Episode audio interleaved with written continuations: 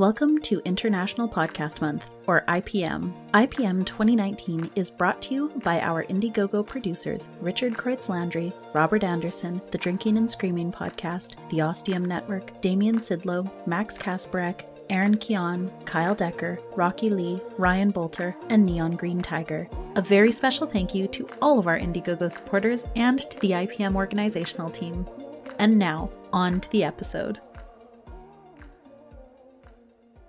Shadowy conspiracies, ravening beasts, the cold embrace of the void. These are just some of the dangers awaiting those who stand between the innocent and the multitudes ready to destroy everything we believe in. And the way our heroes roll, whether in Warhammer 40,000, Delta Green, Numenera, or any number of other games we've tried, they'll probably encounter these dangers sooner rather than later.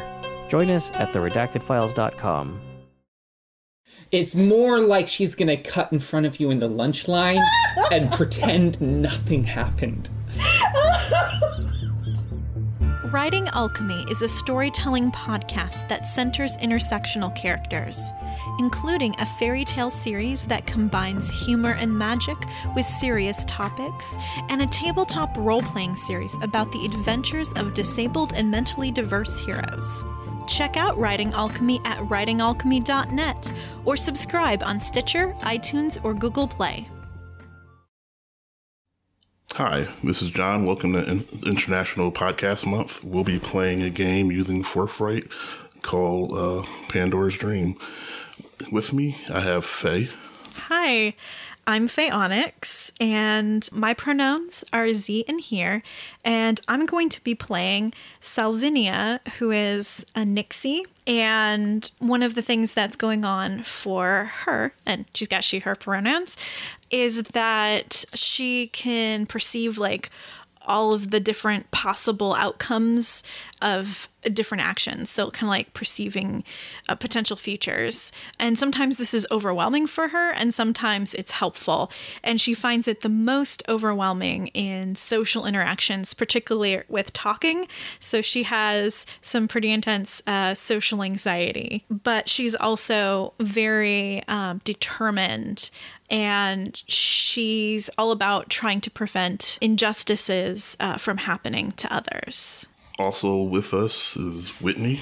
Hi, my name's Whitney, and uh, my pronouns are she, her. I'm going to be playing Freka, and she is a werewolf based on the archetype of the big bad wolf. She is mostly wants to be a soft forest gardening wolf drinking tea, but then people like to come and trump, and she doesn't have a lot of patience and maybe has a couple anger issues. So she's trying real hard to be friendly and deal with people, but sometimes it's very difficult. So she's super interested in like justice and making sure that the good right gets served. She's like hella Gryffindor, let's be real. I'm John, he, him, and I'll be the GM. I'm going to start by giving an introduction of the world. Welcome all to the lands of Tome, the land lost amongst the clouds, a world as vast as it is diverse. These lands are the manifestation of a collective imagination left to run wild. Here in Tome, medieval towns, desert oases, and fairy tale kingdoms can be found. Alongside them, forgotten ruins, sprawling metropolises, and cities of the future. The inhabitants are born from the minds of the visitors to Tome. Some visitors come infrequently, while others spend a great deal of time here. They go by many different names, come from many different places. They are called storytellers, and Tome is where storytellers come to imagine. You are part of a secret organization that finds its home here in Tome. The organization is led by a woman that's both founder and namesake, Pandora. Pandora's members are a collection of infamous and misunderstood folklore creatures. As members, you're expected to have learned the moral of your stories and joined to make Tome a better place. Your mission is to protect Tome from the creatures who want to end the telling of stories and unmake happily ever afters. A detective contacted Ms. Pandora with a request for a private meeting at his agency. Having failed to piece together the case on his own, he reached out to Pandora on the behest of his client. Like most detectives, he was hard boiled with a chip on his shoulder. Unlike most, he was smart enough to recognize when he was in over his head. Ms. Pandora placed the task in your capable hands. Your team is to meet with the detective and figure it all out. It was time you paid a visit to Grim and Noir. Grim and Noir greets all its guests the same, offering cold wind gusts and a colder drizzle. The endless rain is enough to depress even the most cheerful of mood. You find yourself cast in the same sepia tones that cling to the near featureless surroundings. You're buzzed into an old brownstone apartment building, ascend to the top of a flight of stairs, and stand before an office door. Text painted in bright red on the door's opaque glass panel reads Humpty Dumpty's Detective Agency. you enter into the office and you are greeted by Humpty Dumpty himself. Come on in. My name's Humpty Dumpty. He holds a hand out to the wolf. So Freka is average size. She's probably about five seven, built like um, almost like a power lifter. She's stocky. She's uh, definitely muscular. Um, holds herself really centered. Um, you definitely would like her to have your back in the fight. Her eyes are a yellow green, and she usually, even when she's on cases, is wearing well broken in jeans and probably a flannel shirt with a cool jacket over that has a ton of pockets for everything she needs. So uh, she's in, uh, a human looking person at the moment. Is that true? Yes. Yeah, she's she's in her human persona right now. When she Oh, okay. Oh yeah, when she becomes a wolf, um, she is oh, I guess her hair color is sort of a sandy blonde um, with some dark brown, and so when she it takes her wolf form, she's mostly browns and gold with a little smattering of black across her spine. Cool. So here in Grim Noir, pretty much everything is washed out in monochrome, but there would be exa- a one distinctive feature that would be like a splash of color. What would that be for for you? Ooh, probably her eyes. Okay. So Humpty Dumpty shakes your hand and then extends a hand to Sylvia. Salvinia. Sylvinia, thank you. So Salvinia is humanoid. She's about five feet tall, and she's a little bit uh, looks a little bit like a frog. So she's got webbed hands and feet, and she's got pale uh, gray green skin that has darker olive stripes and patches. And she's got long hair that looks like water weeds. And another very distinctive feature is that the clothing she's wearing is made out of living water plants that have been woven together.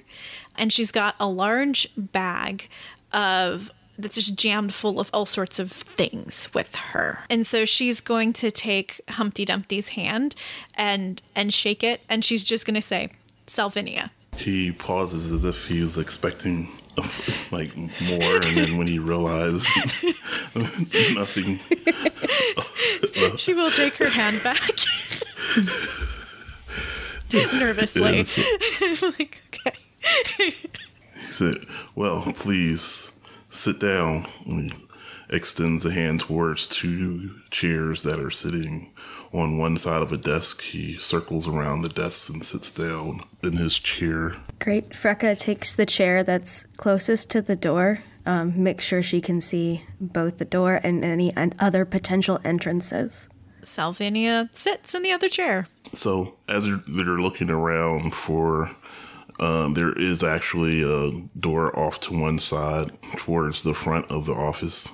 It's basically the office is, looks to be like a two, probably it's a two room, but beyond that door is a small waiting room area that's currently closed. It's like, well, the reason I've asked you here is uh, my client asked that I get in contact with Pandora. I've kind of run into a dead end here, and I'm hoping that involving you all will make a difference. And he just hands you a manila folder, to, hands uh, Sylvania. Oh, good, because Sylvania wanted that folder. Uh, she takes it and immediately starts looking through it. And Freka's like trying to see, crane her, crane her neck, and being like, "Hey, what is it? Tell me the things." All right, so you look through the manila, manila folder, and it looks to be reports of several authors that have gone missing from their homes. Uh, you, you're going to take the time to read through everything. Well, it kind of depends. I- Is Humpty Dumpty just sitting there while we go through the folder? Yeah. Okay. That's fine. I'm happy to say. So while my compatriot uh, takes a look through the file, can you give me a quick overview of sort of what you found and sort of the the oddities of the case where you're hitting the wall? Well, the oddities are that each of the victims were taken from their home and their door was left wide open for whatever reason. Nothing was stolen from the home, but they just simply disappeared, and it was odd to just see the door thrown wide open. Now, something he, he points out is there's a little baggie that looks to have some sort of thread in it that was in the manila envelope. Oh, yeah? What's the thread look like? So you look at the thread and it looks to be a cluster of th- thin threads. If you do a skill check, you may derive a little more information about it. Oh, she's ready to do that skill check. Okay, but, but let me give you the rest of the information. Like, were you gonna look and check that out before looking through the rest of the envelope? Well, he's talking about Yes. it, so I think she's going to be staring at it. All right, so give me a skill check. The way it works is you roll a d20 on a seven or less. You have a setback. You won't where you don't get any information. From eight to fourteen, you have an exchange where basically you'll get information, but you may not get all of the pertinent details, or it's something that takes you a long time to accomplish from a 15 or higher is a win, where you basically get all the information you can have. So from 15 to 20. If you have a plus one or higher, or plus two in this case, you potentially can get a 21 or 22, at which place you would also earn yourself a boon. And a boon is like a token that you can use to spend to give you some benefits. We'll cover that when we get to it. Each one of you start the game with one boon. All right. Cool. So uh, I rolled a 12 and I have a plus two. So that's a 14. So that's, I believe that's the highest possible partial success. yes. Oh, well. At least it's not a failure. Yeah, there's that. Um, you spend some time looking at the thread. It looks to be definitely spider silk. It's something that it's usually difficult to differentiate that between, say, caterpillar silk or maybe some other creature. But you can you can tell from certain with your from your experience that this is definitely spider silk. She's got a lot of experience with animals. Uh, so yeah, she's. Um, so I think she's going to show the bag to Freka and whisper in Freka's ear, "It's spider silk." Hmm, interesting. If I roll, can I try to smell it? I don't know if it'll tell me anything, but I'm a wolf, so I'm gonna smell it. Since you are a wolf, I'm going to say that you can smell it because that is something you can do, and we'll just you know you can you can co- corroborate that it is definitely spider silk. Cool. Do I smell anything else? Like, can I roll to see if I smell, I don't know, perfume or anything like that on it? What you sm- you also smell is maybe a little dust. I sneeze a lot. And I'm like, yep, spider silk, but good lord. All right. All right, you, you go through the rest of the manila envelope. Mm-hmm. All right, so in going through it, you also find that there were a, a handful of reports of a loud wailing the night one or two of the authors went missing. There's looks to be 13 authors in total, including Lauren, who he points out. Lauren's home was the one that had the spider silk, but also in addition to that, there was reports of damage to one of the gutters outside of her home. So what's what's this person's name? Lauren Hope. Lauren Hope. So what you're saying is that Lauren Hope is our best lead since we have the most amount of evidence around her disappearance. Correct. And also, he mentions that th- that's also who his client came to him to fig- the, get his help with. And he says that the client's actually sitting in the waiting room if you would like to talk to her. Salvinia looks at Freka to respond. Absolutely. All right. So Freka looks back and nods and says, "Sure, that would be great. I'd be happy to talk to the client." He gets up, goes to the door, opens it, and says, Come in, Pandora's here. Out walks a long legged bird with owl's head and long, like wide wingspan kind of curled up around her in the same sepia tones that everything else here is taking, except for a fiery red mane around her neck. She introduces herself as Benici and offers a wing. Uh, Freka reaches out and shakes it. Says, "It's nice to meet you. I'm Freka, uh, one of the detectives from Pandora." Salvinia shakes the wing, just says Salvinia. Oh, she she uh, after finishing greeting, she goes into explaining that yes, um, I appreciate you looking into this. I'm very concerned about Lauren's disappearance. Uh, I I feel terrible. I was supposed to be seeing her the day she went missing, but I had to turn around because I got caught out in a rainstorm. I mentioned this to uh, the Kingsmen. And as- aside, Kingsmen are the effectively PD of Tome. What you probably know about them is they're grossly incompetent for the most part, but they're they they mean well, except for you know any type of in most of the tasks that come their way, they are not able to accomplish unless it's small time. You know this about them. Excellent. So, knowing that, I roll my eyes when she says she talked to the Kingsman about it, but I try to do it mm, quasi respectfully. And so I had mentioned to the Kingsmen that something was missing. It was the dream catcher I had made for her as a uh, as a gift. Uh, she is, after all, was my creator, and I had I made it especially for her. It's not anything particularly expensive, but it was missing from her room. That's certainly odd. Um, and we're so sorry to hear that, you know, your creator's gone missing. This must be very hard. And we, we appreciate you coming to us so we can help you. We'll see what we can do for sure. Um, was there anything else out of place or odd that you happened to see when you were there? No, everything. I mean, other than the door being thrown open, I there was nothing else missing. It was just, it was particularly odd to, for it to be missing because it's most mostly made of uh, sticks and yarn and a bit of twine. I I wouldn't have thought it would be valuable to anyone. Hmm. Freka makes a, a mental note of it.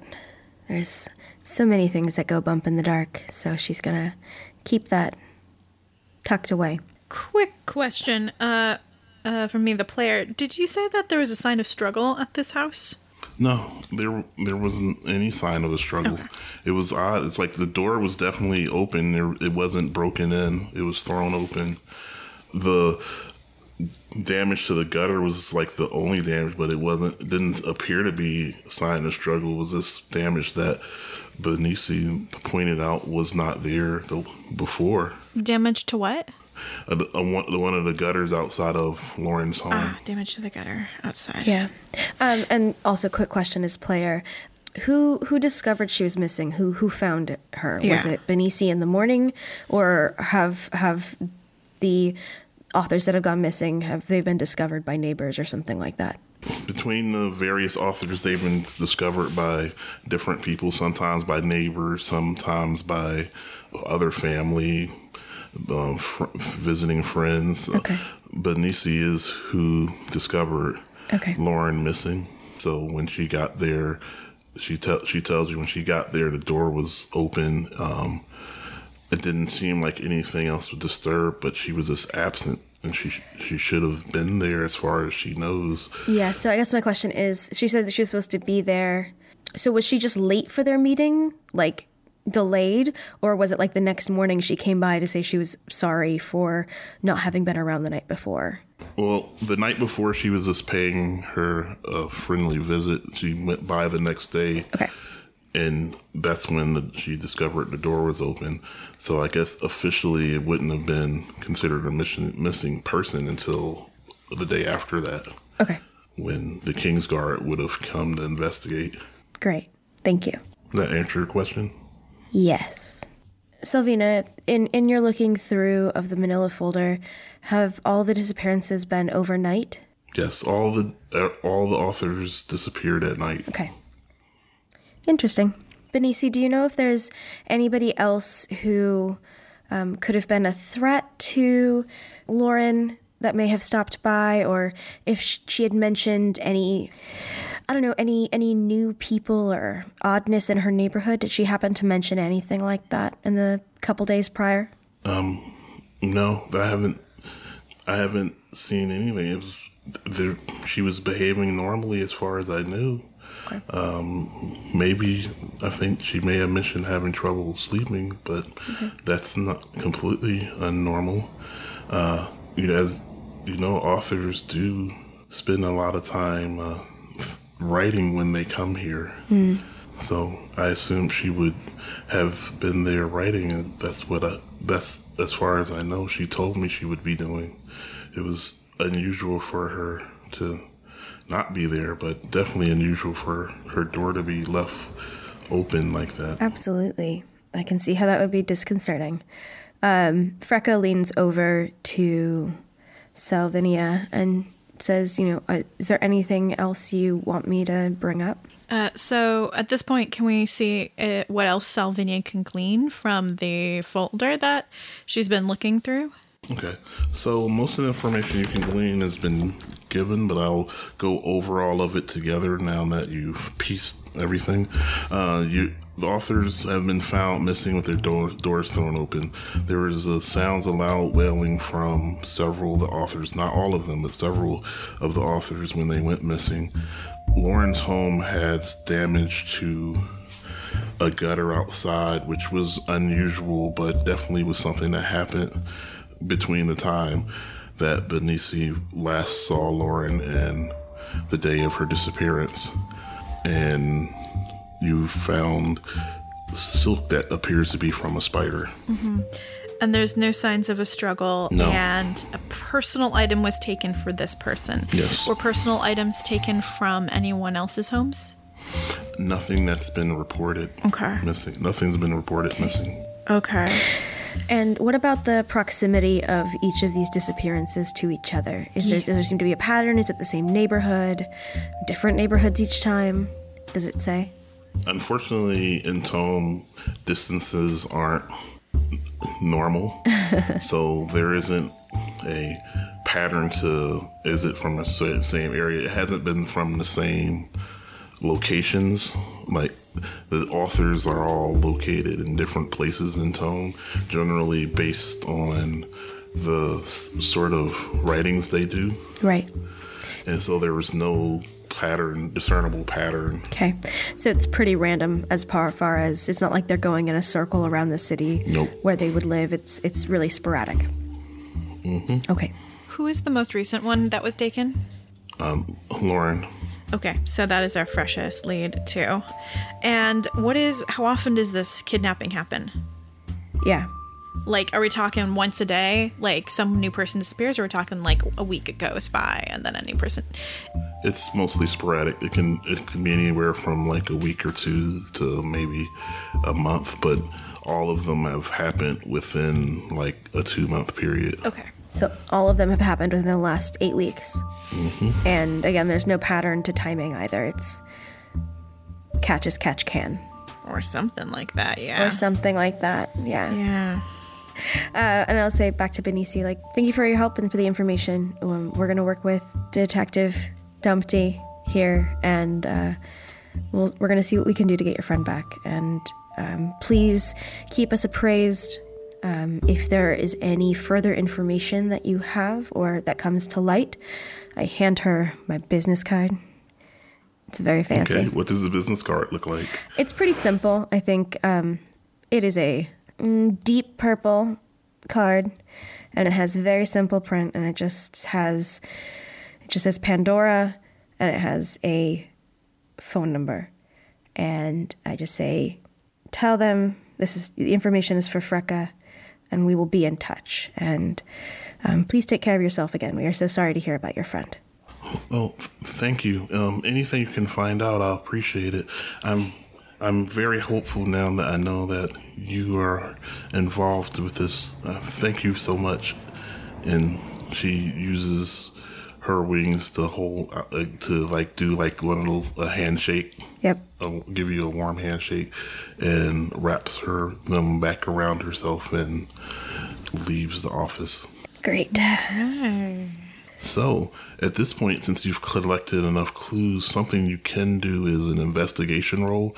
Basically, the investigation roll lets you try to piece together the information you've collected, or potentially, if you're looking like in a uh, organized fashion to discover uh, clues, you can also do it there. I think in this case, you having a series of clues at your disposal, you could make a investigation check to try to discern something from it. Awesome. Um, and is there a modifier for that, or is it just a straight roll? It would be a skill check. Oh, good. So it's a straight roll for me. My plus zero stats. All right, I'm gonna I'm gonna roll. Eighteen. I will take it. Sweet. That's fairly decent roll. That's a win. Yeah. Um, so what you what you're able to discern is you talk to each other about the informations you have, what you found, and piece together that oh well, since Ben Manasi mentioned that it had rained the day before, and the gut, the damage to the gutter, and the fact that you found spider silk, uh, you look through the files and you're able to you figure out that you see that that spider silk was actually found in the bushes outside of the home near um, where the gutter was damaged. You suspect that the culprit may have been trying to climb the side of the home when rain caused them to be washed off of it into the bushes. Interesting. So they were pushed. Basically, they slipped off the roof. Mm-hmm. Fascinating. There's a nursery rhyme that sounds pretty much like that and is the same MO of a particular uh, creature that's you know to be a bit of a thief, the itsy bitsy spider. Hot damn. As the nurse, as the song goes, itsy bitsy spider climbed up the water spout. Down came, the, rain and washed the spider, out. Excellent. That that's delightful. Thank you.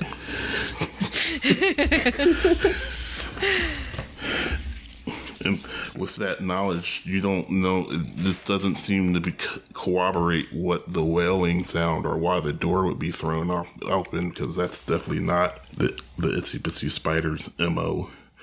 But you gather that if you're going to find anything more, you're going to have to track down this uh, likely thief. Okay. Do how does one track someone down in this world? Well, there's any number of ways you can do it. You could potentially use like talk to contacts to try to figure out where they're at. Um, most likely, it's going to end up being a talk check. Like you could uh, go you, use a resource, like you do work for an organization that potentially could find information or provide you a means to look up that information. Uh, so how you approach it is kind of up to how you would your ca- you think your characters would do it. So if you would hit the streets talking to people, you do that. If uh, you would be more of a research, you might be able to go back to Pandora's office and try to figure it out or do some combination of the two. Well, I know which one Salvinia would prefer. you say there's Yeah. books? Let's see. I do have one of my boosts is gathering information from the rumor mill. Um, So it may be, I don't know if it's prudent to go back, see what we can get from Pandora to like aim us in the right direction of where I can then investigate the rumor mill. Oh, that makes a lot of sense trying to narrow it down with Pandora's resources and then Yeah. going for the locals. Yeah, I figure you know if we're if we're an investigative source, we will probably, I hope, have files on these folks and maybe just like last known whereabouts of the itsy bitsy spider, and then we can start start there. That sounds good. Okay. All right. So, who's doing what? Salvinia is going to go through the records section of Pandora, looking through that for like the last known location of the itsy bitsy spider or other location information. Locations aren't always the same. Like you're here in Grim Noir, and as soon as you came here, everything became a monochrome of browns and like sepia tones, and literally the location is a single street. Some locations could just be a single building. It could be entire city. It could be a street like this, or it could be like a festival. It could be the the forms that these locations take can vary wildly. In Pandora's case, it is a single uh, corporate looking building. As you enter into the office, you see uh, engraved in the glass the symbols of Pandora, which is basically a box, a three-dimensional box with the door with the lid lifted open and the words Pandora. You go into the office um, and go back to your desk where it's track lighting and like the worst nightmare of anyone who worked in like the 80s or 90s. Oh no. So, almost so like- a cube farm hell, basically. right. Love it. and and you sit down at your desk where your computer is because this is a setting that is slightly more high tech than others, and so you actually have a computer that you can connect to a database. Thank God. But it's like slow and unwieldy. It's like a mainframe. Um, quick question: Do we take the Manila folder with us? Was that, was that given to us, or is Humpty holding on to it? He's read through all of it. and He gave it to you. Gave it to you along with the, everything else, and like the the baggie with the thread, the spider silk in I'm it. gonna look at the spider silk. What color is it?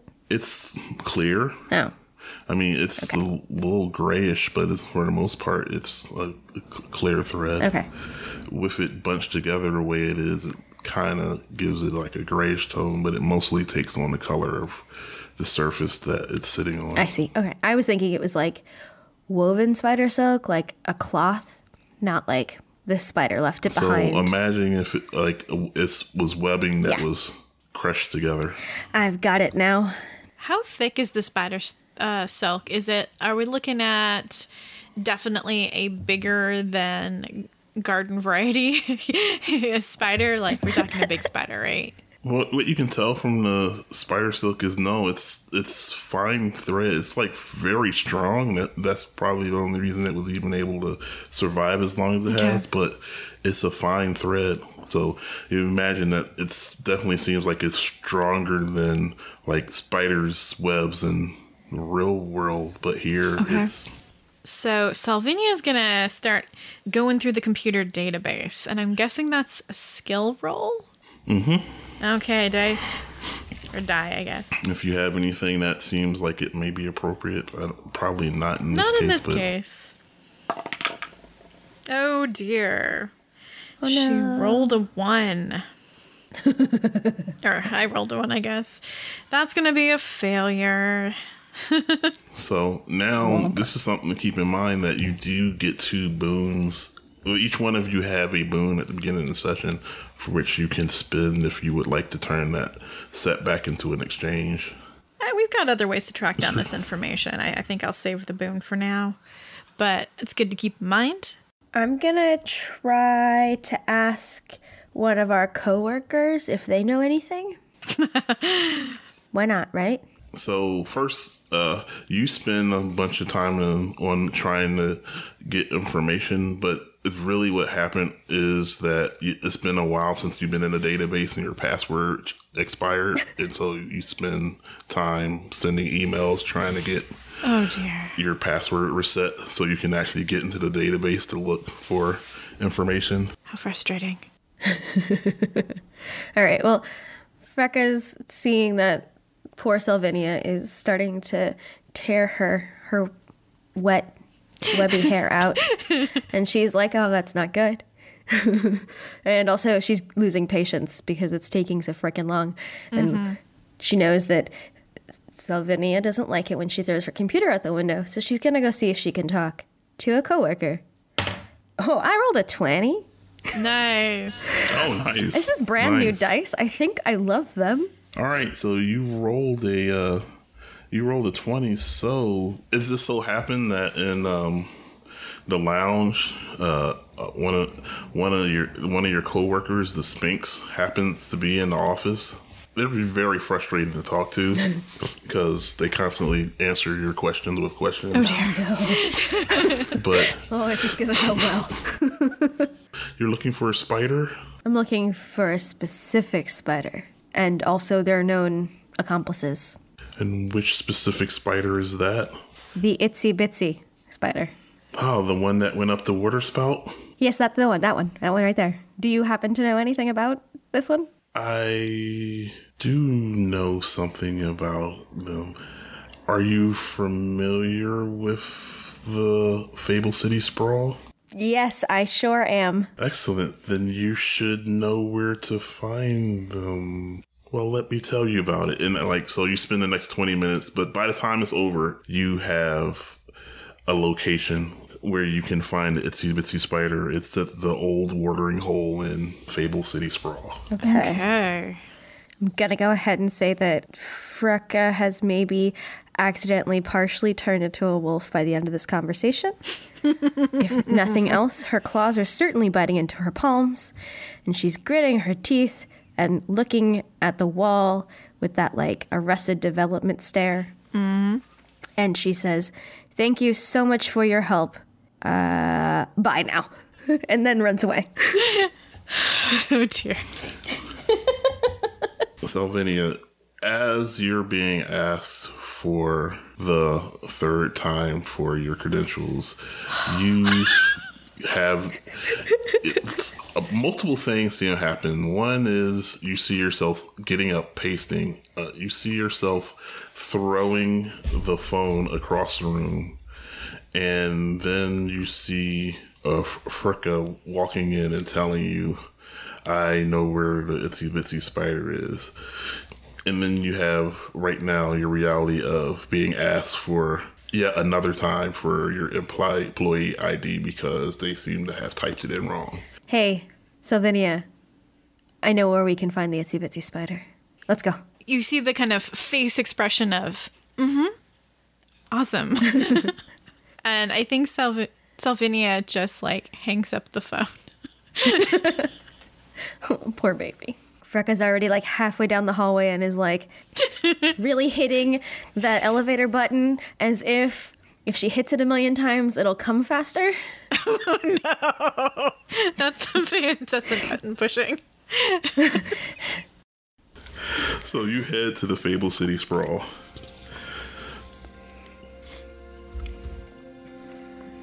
The fabled city sprawl is an expansive metropolis and the largest city in Tome. The city's architecture is a clash of old and new styles. Quaint village homes overshadowed by massive skyscrapers, the metal monstrosities themselves dominated by a fable's towering canopy of trees. The sprawling city's dense population is an eclectic mix of humans, animals, and anthropomorphic creatures. Your team chases down a lead that has brought you to the heart of the sprawl. You enter a part of the city that is an admix of trash littered streets and vibrant neon signs. There's a buzz in the air as preparations are underway for the Fable City's favorite pastime illegal street racing. Oh. You navigate your way through the growing crowd of spectators and down the street to the front of the spider's old watering hole. So you enter into a bar that seems to be packed with race fans are having a drink, uh, yelling and acting kind of rambunctious, and this is a place that probably not great for either of you, the two of you. But Rowdy crowd. yeah.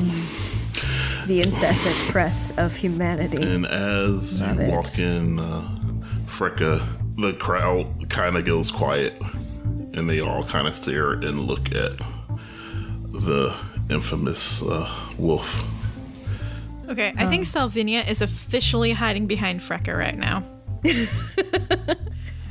Freka just sighs a little bit and she heads for the bar.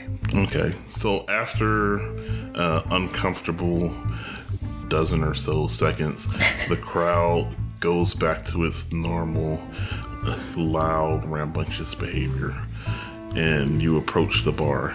A um, elk-like humanoid creature is cleaning a glass when you approach.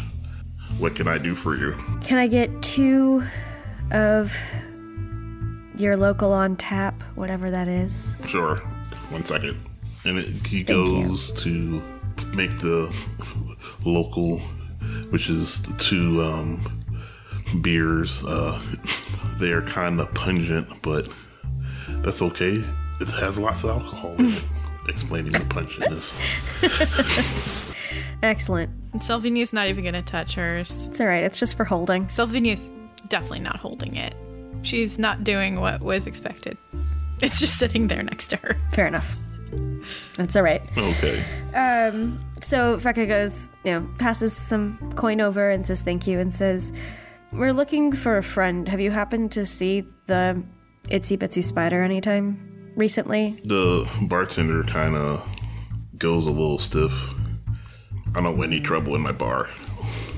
And- but but he then kind of points towards the back. Thank you so much, sir.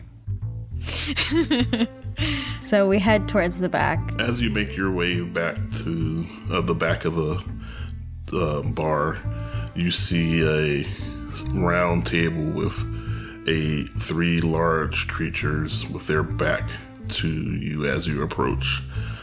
One lion, one bear, and one tiger.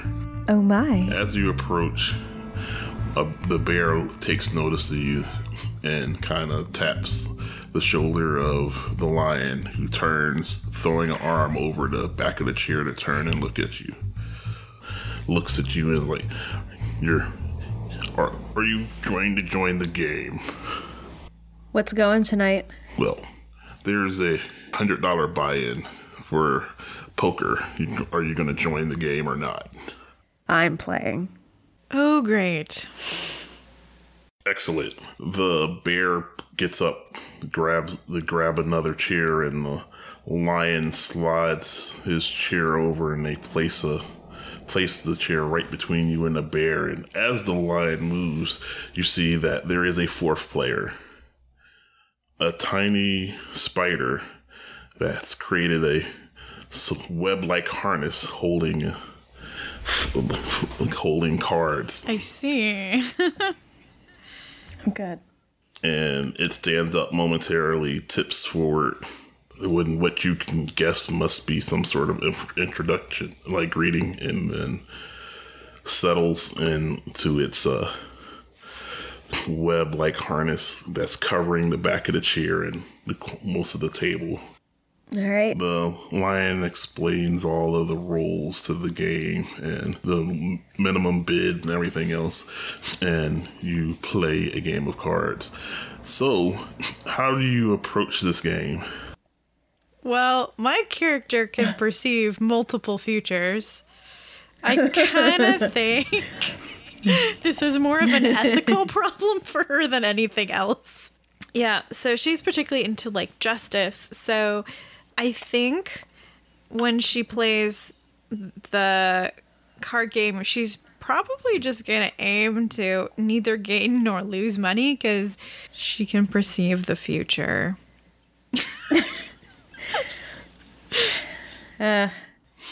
Okay, so since you can see the future, but you're specifically trying not to win or lose. I'm going to say that if I mean effectively if you uh if you get a setback, you're probably going to have one by accident. Okay, let's see how Salvinia does. I love everything about this. Here. 16 plus 2, so that's an 18.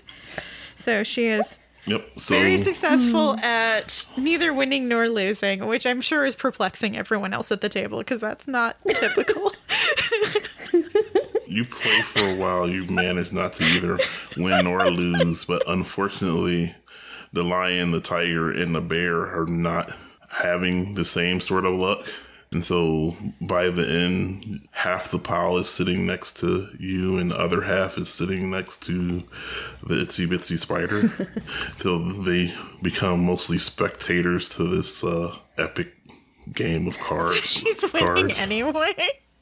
She's trying so hard. Do do I need to roll for card playing, or are we good? Well, if you're if you're working together, the I'm gonna just treat you as like what like y'all can take turns on it. So since you went now, it's gonna be Freka's turn to play. So it's like effectively the three of you left in the game. Most of the money is sitting by the itsy bitsy spider. Good. I guess Freka's gonna try to talk to the spider, keeping it casual, but Okay, what are you saying? I mean, I would definitely want to start off with just, you know, building rapport, but then seeing if they've heard about these kidnappings and stuff like that. Like ease ease into that to hear if they've heard about that or know anything about it. Okay. You start talking to them, and for the most part, the you notice that the lion does the lion share of the talking, and he was like, "Yep, I heard about uh, those. This is terrible, but you know." It's not a lot we can do about it. Kingsmen can't figure it out. Not sure what I'm supposed to do. Does the spider do anything when the topic is mentioned? Like, do they start getting agitated or anything like that? Okay, now give me a talk check. Um, Okay. This check will be raised. So you're more, in this case, trying to get, like, read their body language. Uh, 15. Okay, so you have a win. Um, it, like, nearly drops one of the cards out of its little webby webbing. When it, and it kind of catches it, you can definitely tell that it, like, went a little bit rigid when you start talking about it. That's damning. but how do we talk to a spider? Well, again, Salvinia does speak beast tongue, so Salvinia can might have to do this. Sorry, Yeah, Salvinia. um, yeah. But right now we're at a poker game. Salvinia d- definitely does not want to do this at a poker game. Okay. So let's, can we wrap up the game? Yes, you can. I guess the goal is: Are you trying to win or let the itsy bitsy spider win? What do we think? So Salvinia's a bit overwhelmed. I think what's going to happen is Salvinia's going to want to throw the game because again, Salvinia doesn't want to end up with money. So I think Salvinia's going to like try to lose everything but the hunter and Salvinia started with. And and, and what Freka started with, walk away with 200. Yeah, yeah. The, the original Salvinia's goal is to uh, basically walk away with exactly as much money as they started with, uh, which I think should be pretty easy. So I'm going to say that since you're trying to do that, that's going to be even difficult for your ability to see multiple futures because you are dealing with the re- the behavior of other multiple Yep. things, eh, as well as the probability and logic of cards. So I'm going to say that's going to it's going to be a straight roll in this We'll case. see how this goes. Fingers crossed. Ooh, I rolled a five, so that's a seven. Is that a mixed success or? Yeah, so that's a mix mixed success. So we will take it. The spider's goal was to win, and your goal was to break even. I'm going to say with the setback that you're going to lose half of your earnings, and because you reached a point where you either had to play this hand and win all of it, or let that money go. Sure. Okay. Well, that happens. I'm sure uh, we can put that down on the um, expense account. Yes. I would say, I lo- I, I want to know what our item, our line items are for expense reports after this. I feel like I should write that up. My goodness. Two beers, not drunk, bribery, gambling. So after the uh, spider puts down all the cards and makes up some webs and kind of crawls on it like Rast- Rasta graphics style and leaves a message saying "Good game." Cool. and drags the pouch of coins that's at least 10 times its size off the table and it like falls with a thud and then it slowly drags its winnings towards the front door This is the perfect time to, to get them alone. Are we following this spider and its ill-gotten gains? Yeah. So Salvinia is going to follow after the spider and say, uh, um, so we, um, spider, we, we need to talk to you. the spider's dragging this bag behind it and it like let goes over a second and like does this tilting looking you up and down and then does the same thing in the doorway like it creates a spider web with, with a message saying you're not getting your money back and then it like collects up the web Oh. and then starts oh, pulling on the indignation is sack. starting. It's okay. So Salvinia is like, it's not about the money. We need to talk to you about the water spout. And when you do that, it completely lets go of the sack and turns around and bolts out of the door into the crowded streets. Okay. All right. It's a chase scene. Okay. All right. So Freka is coming up behind you. She sort of was like, all right, peace, closed out, and saw that last bit as she was walking up. And so, you know, scoops up that bag of gold. You're going for the bag of gold rather than the spider? I mean, on Priorities. her way. On her way. I I'm gotcha. assuming you're running. Right. It's there. I'm not going to just leave it in the street. It's evidence. I am a thorough detective. Thank you. Okay then. So I shove it into the one of the many awesome pockets in my jacket, and I guess we are on a cheese scene now. Yeah. You bolt through the door after the spider into the massive crowd of spectators. Uh, you lose sight of the spider only for a moment, and then when you catch wind of him, you see that it has somehow lodged itself on the steering wheel of the hare's race car, and in the window, it has stretched a spider web that says "See ya, suckers." As it pulls on a thread that puts the hammer down, and the hare's car races off.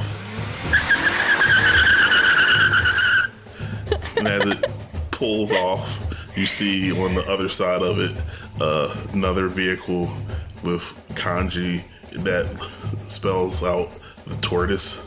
It has glowing undercarriage, and a tortoise is like lounging next to one of the wheels and like kind of laughing at the hare as his car peels off down the street. Like as the spider first started running off, Salvinia immediately started shapeshifting. So I'm gonna spend the boon to do the shapeshift immediately. Um, and I'm thinking I'm definitely gonna go for fast and Okay. probably unusual locomotion so that I can fly. Okay. So I think I'm gonna go for like a hawk. And okay. so she's flying after it already. All right. So you're flying in pursuit of a spider. The spider. Freka, what are you doing? Quickly doing the math in my head and realizing that even if I switch into wolf form, I can't go as fast as a car. So I sprint and slide up to the tortoise and goes, "Hey, give me your keys." And I sort of flash my fake Pandora badge or whatever. Sees the the badge and gives hands over the keys. Thank you so much. And I jump in and gun it. and you race off in pursuit of your friend who's now a bird and the, the spider. And I am swearing colorfully while in the car. And so you're chasing after the two of you are chasing after spider down this a long straightaway and eventually into a sharp turn and are racing through the night, the Fable City night, past bright signs and people all beginning to cheer because they believe the race has started. Here we go. Yes. You're racing after the spider, so at this point it will be a, a skill check. How are you catching up to the itsy bitsy spider? so we're each going individually, right? Yeah. Yes. We're now in initiative. The way initiative works is first the PCs go, then the the NPCs go, and then the PCs go. For each person on each side, they have to go one. Everyone has to go on their side before someone can go a second Okay. time. Yeah. So I think it makes sense for Faye to go first since Yeah, since since Salvinia's ahead. Okay, so Salvinia uh, is going to basically use her skill at flying as a shapeshifter to get above any hazards and also get a good vantage point from which to follow that car and use her speed to go fast. So being fast means that uh, any speed-based chase checks are raised. So let's see how this goes. Oh, Good thing I have that because that was a four plus two, so it's six. So that's going to be raised to an exchange. Uh, you rise to a higher vantage point, and as you're going through the city, it, like the spider makes a sharp turn between two skyscrapers. You nearly lose them, but you're able to stay on its tail. But you weren't able to gain ground, or but you didn't lose any. Oh, good. So, unfortunately, f- flying is helping you. However, Freka is not benefiting from it, and the spider like slows just enough to s- spread webbing all over the road behind it. I don't like that at all. He's able to get some webbing on the ground, but unfortunately, not enough to really slow you down. Hell yeah. Freka, I am continuing to try to keep um, the itsy bitsy spider in my sight and staying in the car for now. So I don't have I don't have any specific like speed checks. no, I mean you're just doing a skill check. Um, Rude. That's a three. oh no! When this when the TVC Spire rounds the corner that go between the skyscrapers, you try to make that same turn and you spin out the vehicle and end up cutting out your engine. All right. Well then, um, well I will probably shapeshift and start sprinting. Okay. But that's for my next turn. Um, the Itsy Bitsy Spire will try to, uh, seeing that it's being chased by a hawk of some sort, turns on down into what looks to be a underground passage, like effectively like hops the tracks and tries to go down into a subway. Okay. It manages to hop the tracks, but it almost lost control of the vehicle like several times and had to slow down. You were able to get low enough to stay on its tail as it starts driving down a subway track Oh god. into Oh. the underbelly of the city. Oh, Salvini is getting so indignant. Oh my goodness. so, uh, is this like Salvinia's turn to see if she can catch him?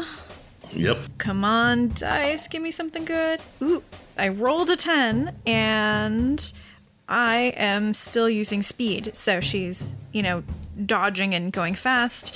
And so that should be raised from a mixed success to a, a full success, I believe. You're able to keep pace with the spider as it comes out of the tunnel and hops tracks, unable to shake you, and turns into an alley as you enter into uh, the warehouse district of the sprawl. It abandons the vehicle and you see it try, scurry into what looks to be an old abandoned warehouse. Okay. Thanks. I hate it. She's going in. She's going after the spider. Since she's caught up, she, can she try to cut the spider off from getting into that warehouse? Yeah, Right. So what kind of check would that be? So this would be you could make a, some an attack check to try to um, pin and prevent them from moving. Here we go. So that'll be a mixed success. You will be able to pin the spider, but be, because it's an exchange, this um, itsy busy spider does get to try to exploit. Basically, you tackle him and he then shoots webs that kind of wrap you all up, and so you're grappled with the spider. We are grappled in the alley. All right. Uh, so is Freka gonna catch up with us at some point? it's easy for Freka to track you. And so it'll probably be uh, the next round, Freka will get there. I'm going fast. as fast as I can. Now it's the itsy bitsy spider turn. It will try to bite you and rolls a setback, which means you get to deal your damage to the itsy bitsy spider. Hell yeah. What are my options with that? Because I don't want to hurt this person. I want to question this person. Well, so in Forthright, luck represents your will to Okay. fight. So it's still a fight check, but it doesn't necessarily have to be. I mean, it can be a fight or a target, but it doesn't have to be. I stabbed it for it to low reduce their luck. Okay. Is you use the same harm roll in any of those? So those I'm situations. eroding their luck, which is their capacity to Yes. escape. Only a three. It, that makes it um your turn. Oh right, Salvinia's turn. So you know. I'm gonna I'm gonna do a stern lecture. She is really mad And your goal is to, with the Stern lecture, is to to do what? convince this person to stop trying to run away and tell us what he knows. Okay. The talk check will be dropped, but if you succeed, they will stop trying to struggle with you. Yeah, well, this is going to be interesting. I do have setback protection on this because she is indignant and she is lecturing them on their duty to the rest of society to help us. okay, so I rolled a 14. So I think uh, she has setback protection protection, so that's pretty much an exchange. So it's become an exchange. So they stop trying to bite you, but they are now trying to untang- untangle themselves from the web that they accidentally wrapped around the both Okay. of you. So basically, Salvinia, all the while, Salvinia saying, How dare you try to get away from us? We are members of Pandora. We are here to fix this. Do you know how important storytellers are to our in to the entirety of Tome? And all you're doing is running away. You have in- information. We have identified you as being at the scene of one of these crimes. You will tell us everything you know. Dang. And okay, so while you're doing this, um, uh, Freka shows up at the and when you see um a spider and the spider and a, a hawk trying to separate themselves as the hawk is sternly talking to the spider. Uh, but because she's a hawk, I can't understand her, right? Very stern No. squawking. Unfortunately. It's very stern.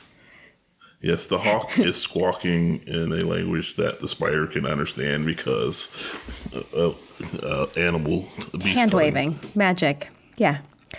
Um, one, amazing. Two, Freka rolls up and is just like, Are you fucking kidding me?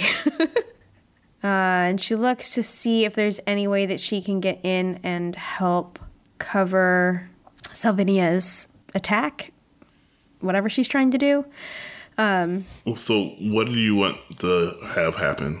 Well, I'm trying to figure that out. I'm currently Okay. a wolf. Um, I could put the spider in my mouth, but that would probably not be good for anybody involved. Faye, what was the question you were going to ask? Well, I was just wondering since you have, if you wanted to help with pinning the spider, you could potentially try to manipulate the webs. Oh, okay, that's a good idea. So, and my question, I guess, out of character is if I'm also in beast form, so I'm a wolf, can I understand beast talk? I mean, you know, for the sake of this, it's not it's not worth it to nitpick it. Yes, you can understand her. Great. So I'm hearing um, Salvinia yelling, and that's how I know that things are going super well. and so I see that the spider is doing whatever, and so I go up to help um, make sure that the spider is contained. Okay. So All you right. put put down, hold down that web, make sure that it's it can't get away. Okay. So you can hinder it. Maybe like you can pounce on it. Maybe put a paw down on it, or do, so it'll be like Yes. a fight check to try to pin it. Yes, I very carefully because I am a large wolf and do not want to squish the spider. Okay. Use my paw to restrain it. All right. So Hell yeah, Oh I yeah, got a 17. definitely. You pin it with one of your paws, and it's effectively not able to flee. And you're and Salvinia is able to shift off of it since you're pinning it, and work on getting out the spider webs. At this point, because a very large wolf has the spider pin, it's going to give up on trying to run run away, and, but it looks very frightened.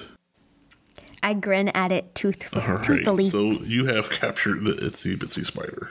Go team. Go team. Salvinia is still shouting, by the way. Okay. Amazing. She's very frustrated. We are not here to hurt you. We need the information that you have so that we can end, you know, deal with the situation and fix it. and she's just going on and on. okay. So after this goes on for a few more minutes, and once you um, calm down a bit, you you realize that it still needs to have a spider web to communicate back with you. Okay. Um, but I imagine it can do basic communication, right? So, like, I guess she's going to say, Will you cooperate? It shifts slightly under the pinning paw and gives you an indication that it it's willing to communicate. Since I don't understand what's happening, I growl a little Oh, bit when oh, it moves. Uh, uh, uh, for Freka, I think it was just saying yes.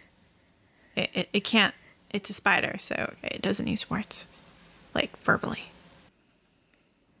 I relax just a fraction. I think we might need to give it just enough space to, to use webs to communicate. Freka leans down and goes, does a little quick little like growl, being unhappy about it, but like very carefully unpins, but like keeps Yeah, her we're paws basically surrounding the spider. just in goes case. into like the corner rally and like spins up a web and in the same f- format that it did before it does like the whole almost zig like side to side thing until it forms words that say i can't tell you anything i'll be in danger Danger. We are here whom? to stop the source of that danger. Tell us so that we can stop whoever is threatening you. and so that will be a talk check All right. I think Salvinia's got her is still in stern indignation land. I rolled an eight. So that's a exchange. She's basically explaining Pandora's witness protection program and other stuff that Pandora has in place to prevent informants from being uh, injured or harmed. Okay. It goes back over the spider web. Somehow the words change as it passes over it, the web, and it says, I'm going to need that in webbing. I suppose that means we need to take the itsy bitsy spider back to the headquarters. Okay. I'm fine with that. Will Will they come Uh, willingly? yes. Great. They will come with you willingly.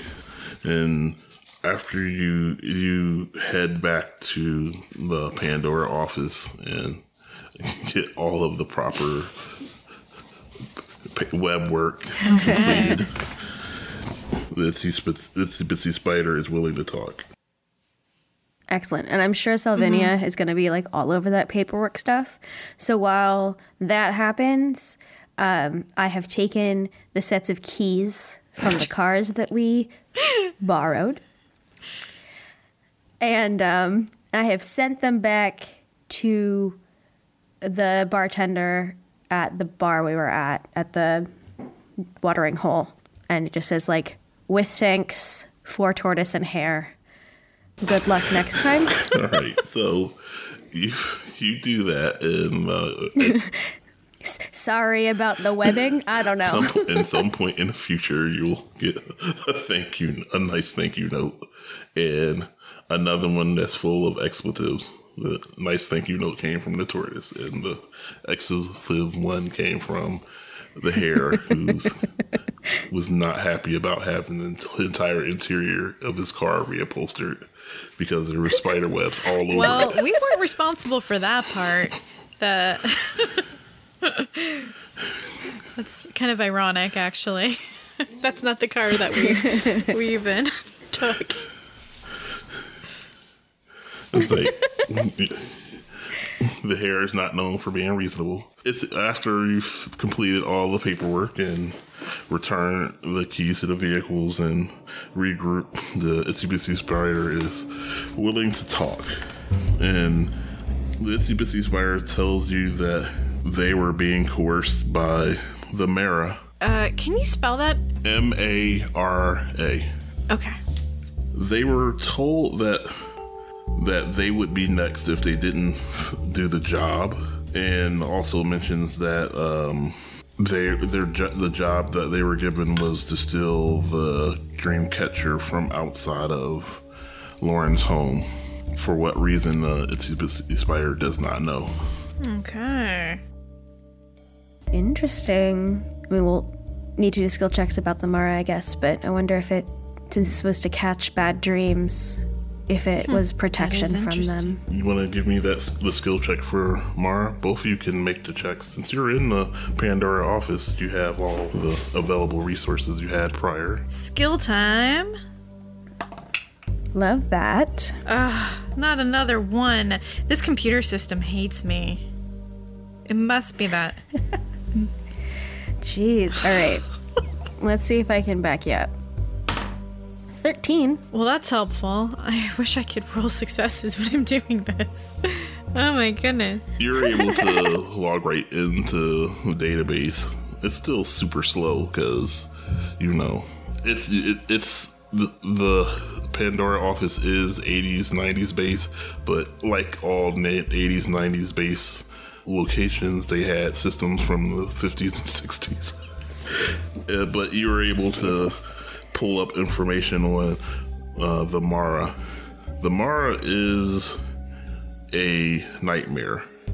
Um, it's there's not a lot of information known about it, but what is known is that it usually comes after creatures in their sleep, and often those people end up disappearing.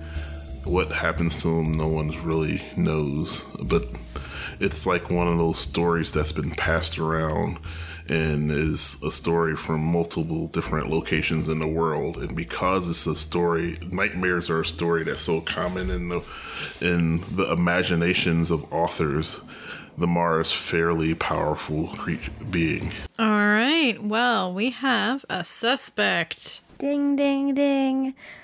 Awesome. Well, friend Spider, is there anything else you can tell us? How did they contact you?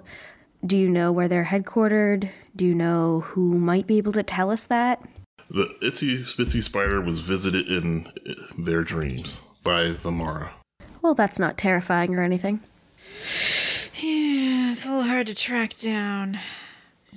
Do just do they happen to know anything? The Itsy Spider doesn't know anything, but you would have gotten more information when from your research into the Pandora's database, because Pandora has a lot of information on creatures that are considered to be mm-hmm. bad, mostly because they look at, they consider that both a place for recruiting and a lot of the creatures they have to deal with are the creatures from scary stories. Awesome. So you get a actual location. Um, the Mara is is a powerful enough being that it has manifested its own domain. Awesome. Oh, good. It's called the Mare Pine Woods. Cool, cool, cool. Well, I guess We know where to go. True, and Freka is a fan of woods, so hopefully that's nice for her. Cool. So you know who your need who has most likely has been kidnapping the author from all the information you're able to collect, and you have a location of where they are. All that's left is to go save the day. Before we head out, Salvinia is going to leave a full report for everyone else in case we don't return. Okay, that, that, Yeah. sound, that seems Sound, reasonable. sound practice. And Freka is going to send a, a note over to Humpty Dumpty to say, hey, here's what's up. Again, if we don't return, this is where you can find our bodies. Godspeed. okay. so, are you? Do you head toward head to the Barpine? yeah. Yeah, I mean, do we do we need to rest first? Can we just assume we're resting and then head off? Well, if when you lose luck, you recover it at the end of the scene. So if you if it's story wise, if you have been working this case for a day, so if you wanted to rest and go during the day, the next day, that'd be perfectly. That makes perfect sense. I can s- imagine that going there at night probably isn't. No. We're going to go during the day when it's weaker, Yeah. I think. I'm aligned with that plan. All right. Are you ready to head to Maripine? Or you want to do anything before? I'm kind of thinking I'm going to start out in some sort of animal form that's useful. So, um, Well, you want me to describe things and then you can decide what animal form you take? sure. The plains stretch to the horizon, covered in patches of brown, occasionally broken by a copse of sickly evergreens. Swaths of open plains have been trampled flat, mottled with blackened hoofprints. The air carries a mixture of hard to describe sweet, smoky, earthy scents. A vast herd of horses graze near a distant cluster of trees, the only signs of animal life on this dreary plain. The scene is dominated by the ominous black spears jutting into the sky, the dark pine trees which compose the Marpine woods. Darkness infuses the air around the Marpine. Each step towards the tree line envelops you further in shadows. Wicker baskets sit at the edge of the woods, brimming with scarlet red apples. Horses gather here to snack on the fruit, fruit that appears to shine brightly in stark contrast to its surroundings. Hmm. So there's no like obvious place like a castle or something that's like go here. No, unfortunately, it looks to be a half mile of stretch of forest of like look looking jagged like jagged pines that are kind of up in the air. So and there's no doesn't look to be a castle or a tower or anything. But it, it appears thus to be a forest. But there are horses that seem to be grazing on this odd red fruit How punny are these creatures? Are they literal nightmares? Are they horses? Yes, they are horses. Mm, yeah. Yes. I see you, villain. I think I'm gonna go for a form that gives me acuity. So my character is gonna get better hearing and sight than a human. I think I'm gonna go with strong like bull. So that means she can do feats of strength. So I'm guessing if we're gonna go for that, you know what? Maybe she'll turn into a big horse. I love it. a favored form for Nixies in mythology anyway. Mythology is full of creepy horses. Yeah, they like Yeah. spiders, horses, and serpents a lot. Thankfully, they're fairly universal. But you know, terrifying and murderous, so that's good. So what about um, Freka? Well, Freka's only form that she can take is a wolf, and that might not do us very good right now. That might spook the horses. And we're not trying to sneak around, right? We're trying to actually get their attention. I don't know. Maybe we should have a plan. Eh, I mean, maybe. I don't know how much planning going into an unknown location we can do. Yeah, true. Well, I guess what's what's our goal? Do we want to address the horses? Do we want to see if there's other people we should be talking to? I don't know. There's a lot of horses. Maybe we should just like sneak around them and see what else we could find. There's there's a lot of them. They're probably not nice. Okay. So I'm not sure what what are the rules for shapeshifting? Um, there's there isn't any role to shapeshift. You, you Cool. either you just change shape. It'll be an action. Okay, so I am gonna I'm gonna swap into my wolf form, Okay. and I am going to use my masquerade boost. So that means that um, it's still gonna be a skill check, but uh, it, it's it's the don't be suspicious Okay. skill. People, it makes people not only not realize I'm there, but like actively not like want to look at wherever I am, but they don't realize it. Uh, what's more, they noticed and then they were like, "Oh no, I pretend like I didn't see you because you're scary." I'm fine with that too. Okay.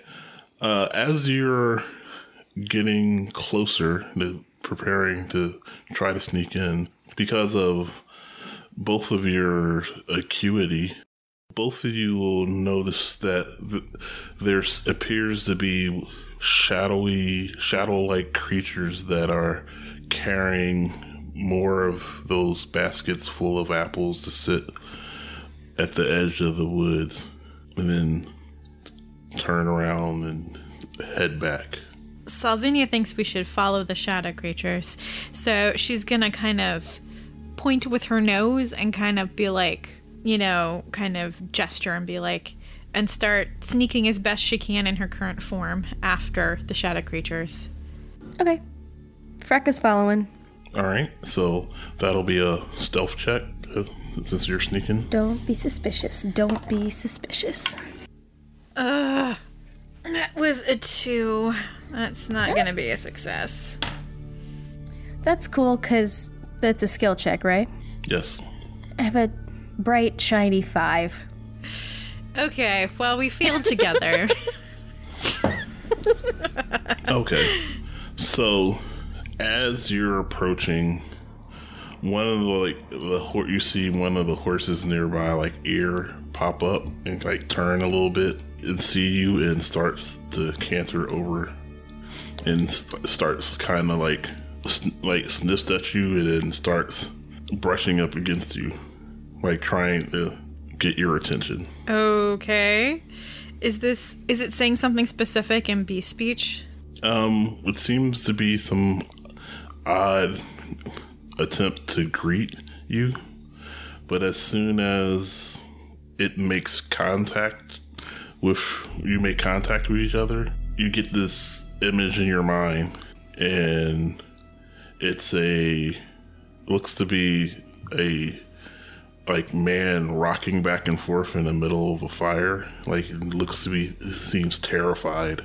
In the moment it uh, breaks contact with you, the image disappears. So, so what do you mean by in the middle of a fire? like they're surrounded by okay, fire. I'm so sorry. they're they're okay. So at this point, Salvinia is going to just go up to another horse and like touch them with her nose. You you go to a another horse and touch them with your nose, and another image appears in your mind, and this time it's uh looks to be another a man in a uniform that looks like the King's Guard having his badge tore off the front of. Okay. Salvinia has reached a conclusion. These are the victims of the Mara, and they are trapped in nightmares. Their worst nightmare or something. She is going to uh, go back to uh, her companion and, in bee speech, communicate this information that she has gleaned plus assumed. Freka goes, Oh, good. They're horses. Now what? They they got turned into horses. I don't know why. Maybe because the Mara is a horse. Okay, so with that, do you want to check any of the others, or do we want to say, okay, now we know where our victims are, let's go find the shadowy people because they're clearly linked. Yeah. Uh, Salvinia's up for following the shadowy people. Let's do it. Freka really wants to hit something, so she's into it. Salvinia wants to right this injustice. So after um, about two or three shadow creatures come out with fresh baskets of bright red apples, they sit them down, and more horses come and start munching at them. They turn to go back into the woods, and you follow behind them. I'm gonna need to get another skill check for Let's see how- stealth. Raw d20 roll with only a plus two is not. Oh, there we go. 17. Okay, so you're able to follow them fairly easily. All right, I got a 13. Unfortunately, after traveling a ways by following the shadows, one of them takes notice. Um, unfortunately, stealth checks were not created equal. so the Yeah. three that you're trailing behind, don't, they don't even notice you're there, but then another shadow lunges from the shade of one of the black barked pines. Okay.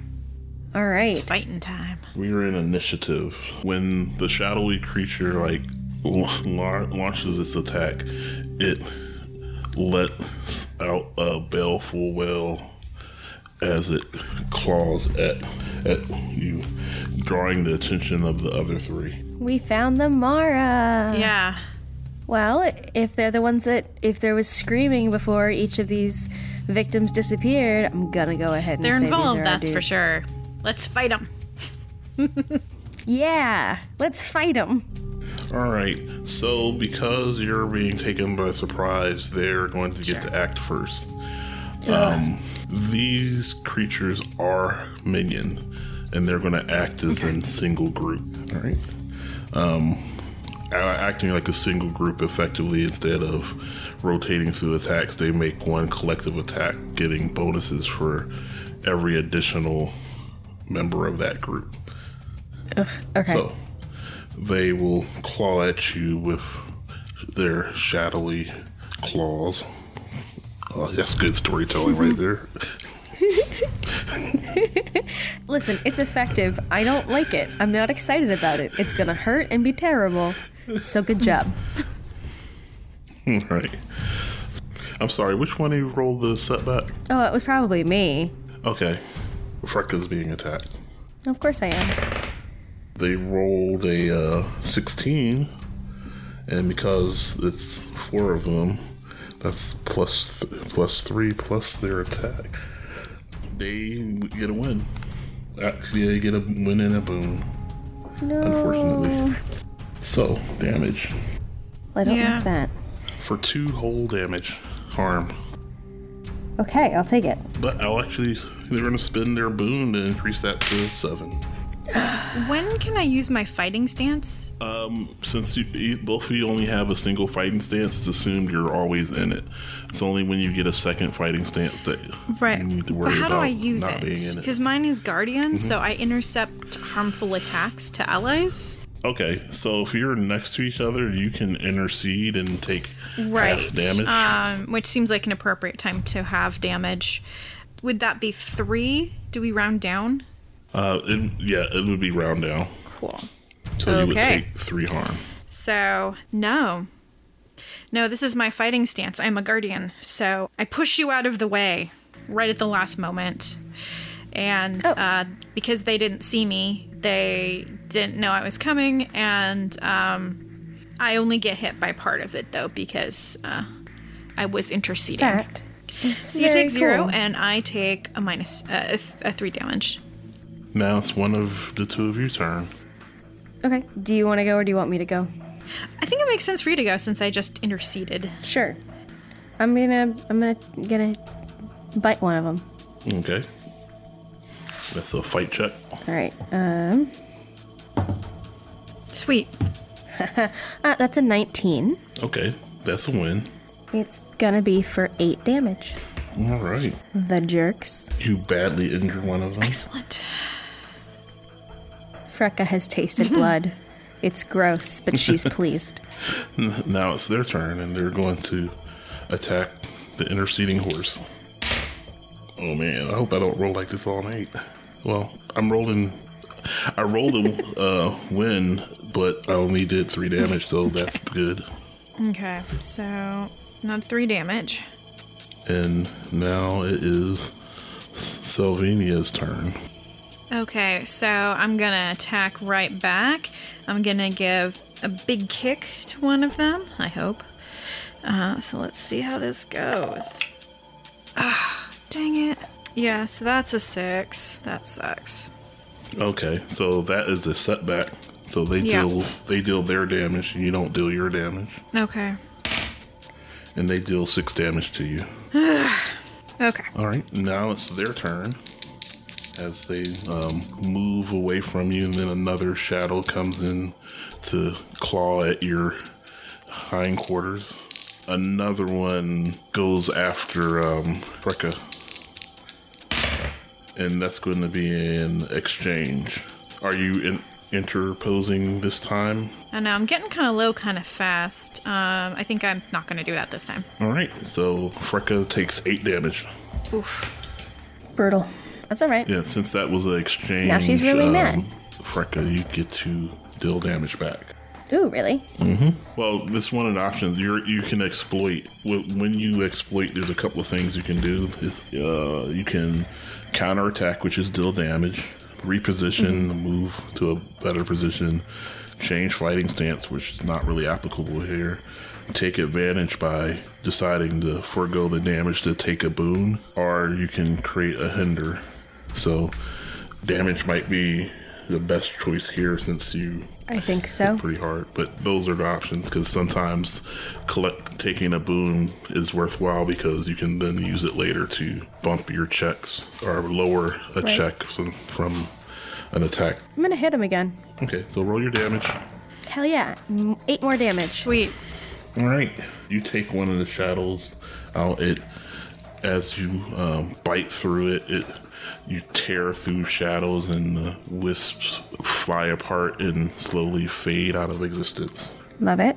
Also, because of my fighting stance, any harm I deliver beyond what's needed to defeat a single target can be applied to another target. And as you rip that one apart, another one shrieks back from you in terror, and their their morale obviously taking a hit from the violence of how you tore apart the first shadow. I like growl and make a small howl Alright. and like dig in more and I'm like, let's go. All right, it's now it's one of your two turns. Oh, I think it's my turn. Sure. Rad. I'm gonna hit him again. Okay, go ahead. Sounds like a good plan. uh, 16. And uh, so it was 16 and then 6 damage. The one that shrieks back, shrank back from you, is was off balance, and you take advantage of it of by pouncing on it and rending it, destroying in a second shadow. Awesome. Just an idea. Do we want to destroy all of them or should we try to um, contain one to get answers? Well, considering how dangerous they are, um, Salvinia is just going for a destroy. But, I mean, we're in the heat of battle, so kind of whatever happens, I think. Okay. If, if this is an idea that Freka has, like, she can totally go for grappling one or something. That may be what I try to do, or at least hit it to hopefully do a partial hit, get it scared of me, and then like try to pin it. Maybe that's what I'll try to do for the next one. So, I guess next it's the Shadow's turn. Yep. One of the two remaining tries to circle around with its partner to try to make a an attack against Salvinia. And got a setback. Nice. Does that mean that I get a bone? Because I get to choose, right? I get to choose You get how to I choose. exploit it. You can choose between the counterattack, getting the boon, repositioning, and c- create putting a hindrance on them. I want a boon because that's how I shapeshift. So I'm gonna take the boon. Okay. And I guess now it's my turn, so I can attempt to attack. So I'm gonna aim another big kick at the one that just missed me. And roll better. Ugh. Not roll well. Oh no. Um, it's like it rolls over these big numbers and it settles on the five. I don't know. And I've got a six, so that's yeah. Unless I want to spend the boon uh, to raise it up to a exchange. You know what? I think I might just do that. I'll, I'll raise it up to an exchange. Okay. Roll your damage. Eight. Okay. Woo! You um. I love that. How do you kill that one? Kind of like kicking him. Yeah, yeah, she's been kind of kicking at at the them. She's like so she like spins around and kicks at the one that just went after her. And um her hooves just like shred right through it. So it shreds right through it, and as you pull your rear legs back, you there's two big hoof prints right in the middle of it, and it kind of like fades away into nothing, leaving one shadow remaining. Okay. That is deeply satisfying. and it will also attack Salvinia as she finishes off the other shadow as it takes advantage of the opening and rolls in exchange Okay. for six damage. And I get to roll damage against it. Mm-hmm. That's three this time. Okay, so it's um Freka's turn. All right, so we've got one One remaining one shadow. spooky Yep. buddy left. Mm-hmm. She's going to bare her teeth, like a little taunting, because she's big mad at this point, Okay. and you know, attack. Cool, cool, cool. That was an eleven. Oh wait, no, that's a thirteen. All right, that's an exchange. Ooh, nine damage. Oh my goodness. You take six damage as it claws at you. I guess I'll let you describe it since you finished off the last one. How did you? Excellent. So like it clawed me because I went at its neck and I grabbed it and I shook my head and clawed at it and then I threw it away as it started disintegrating. this last desperate attack, it clawed at you, left itself open, and then suffered. Serves it right. Stealing people, hurting my buddy, rude. And Oblivion for you. you are left in the small clearing inside the Maripine Woods alone, save for the baskets that toppled over apples. I suppose now we don't have any shadows to follow. Oh well. D- is our luck regenerating at this point? Luck always resets after combat ends. Okay. Or after the scene ends, depending on the situation. Okay. All right. So Salvinia is going to look around with her keen senses to try to figure out where we should be going next because these these don't seem like the people who are in charge. These seem like the people who are carrying out the orders. Yes. So you look around use, using your senses, and uh, you you pick up a, a scent of several of these shadows. They were just seem to be toying at picking up trees, the picking up picking apples off of the tr- the odd apples that are growing on pines, which is bizarre yet see, appropriate in this. Um, in collecting them. I'm really glad that I didn't suggest that we taste one. now that I know that they're growing on the pines. So wrong.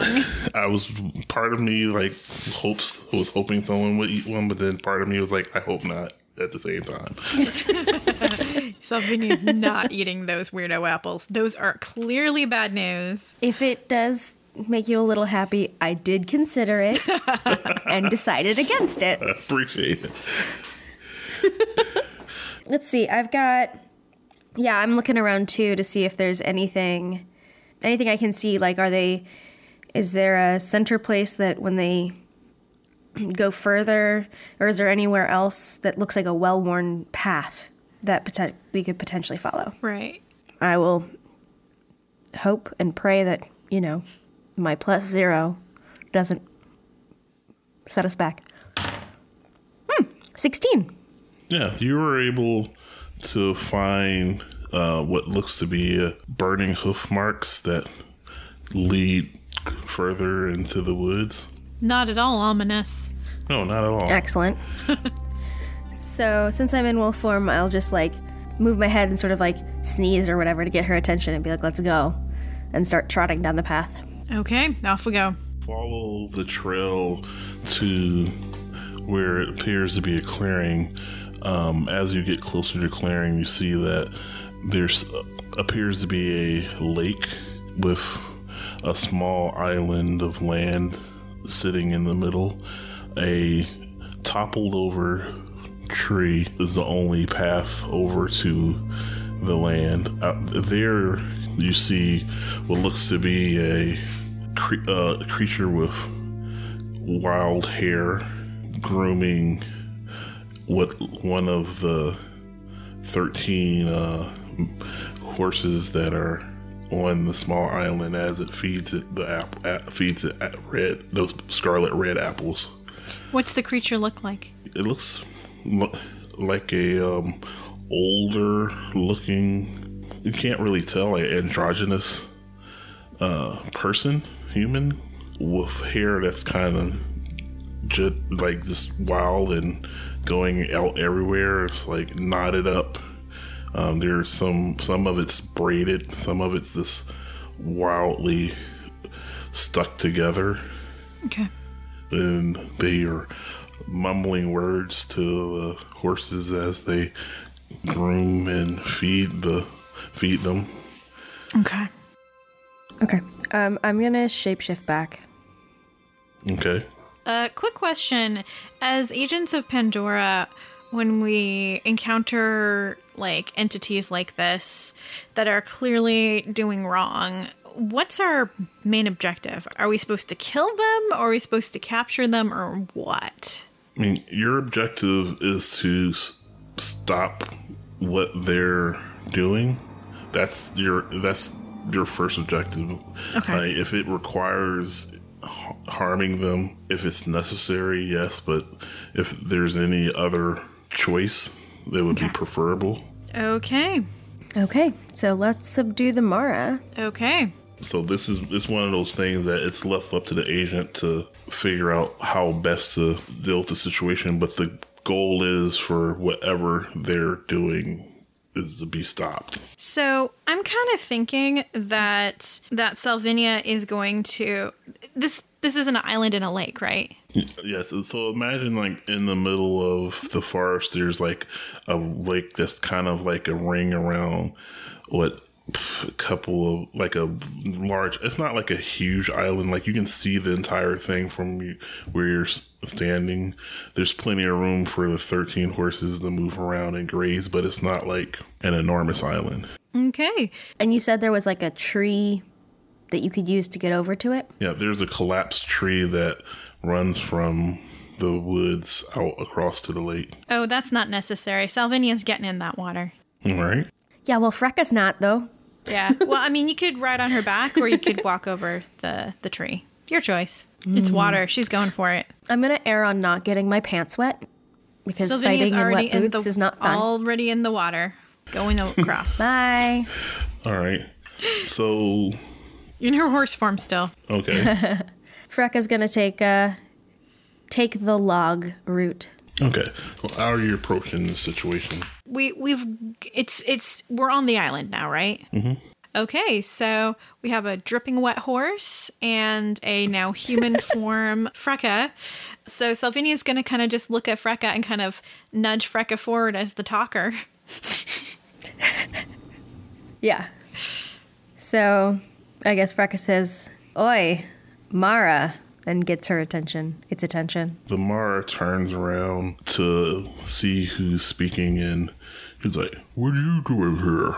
Why are you in my forest?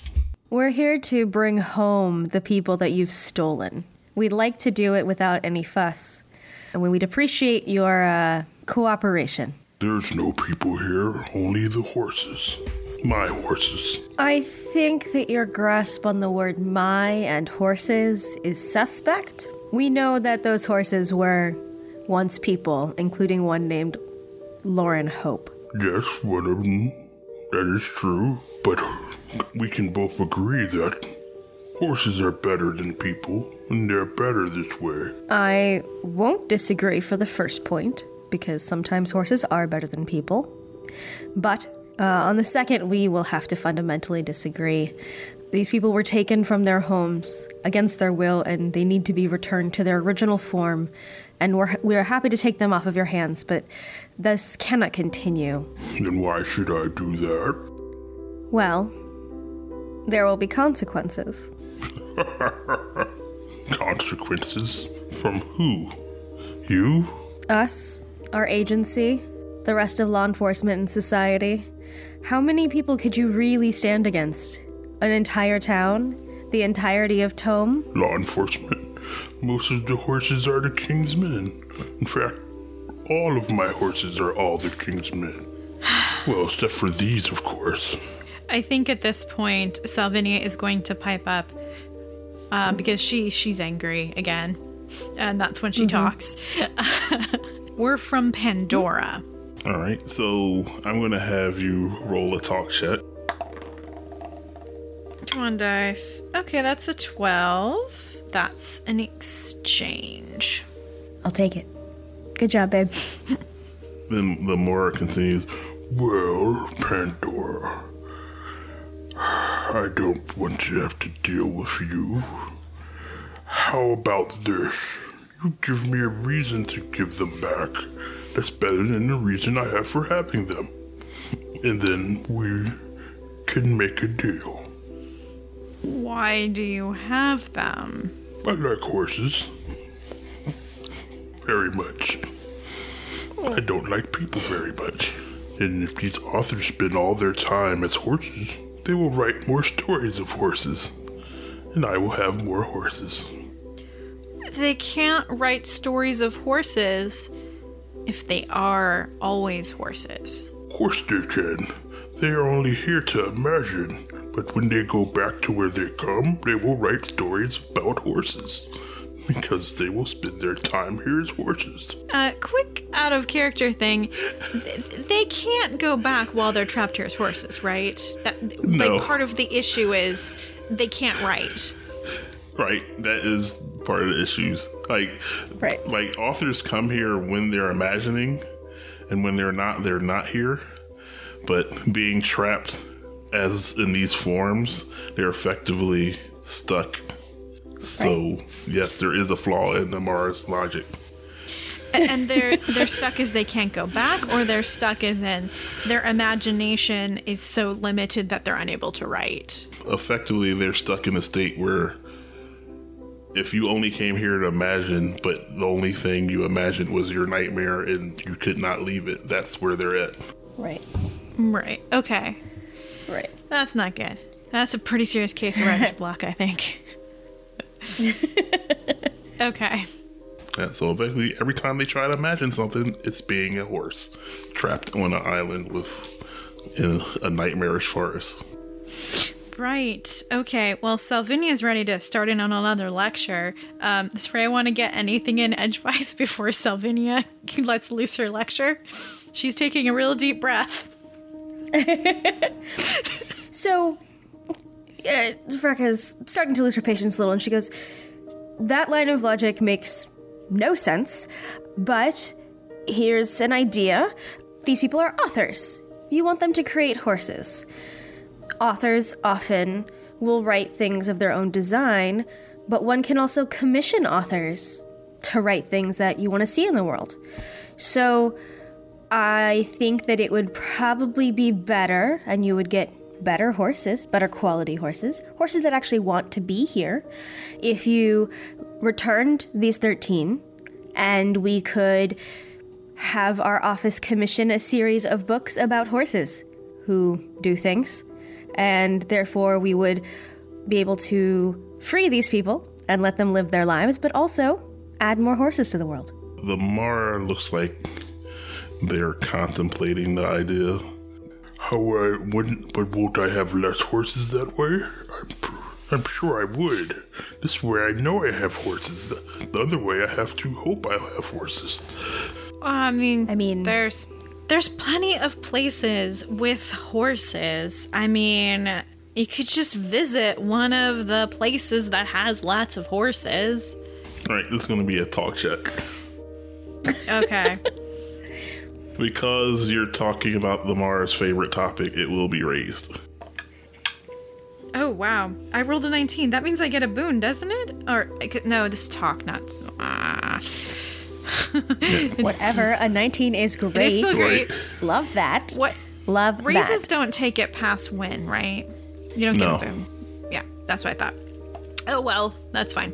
Um, so basically, uh, Salvinia is going to talk about what she thinks is the appropriate, fair way to handle the situation, which is that there's, let's see, I'm guessing there's probably like some sort of space like the whole black beauty series was giant and there's multiple other prominent horse series um so there's probably just like an island where horses are running wild and then there's probably some other place that has like stables and things uh, for all of the stable focused genre There are so many seasons of My Little Pony.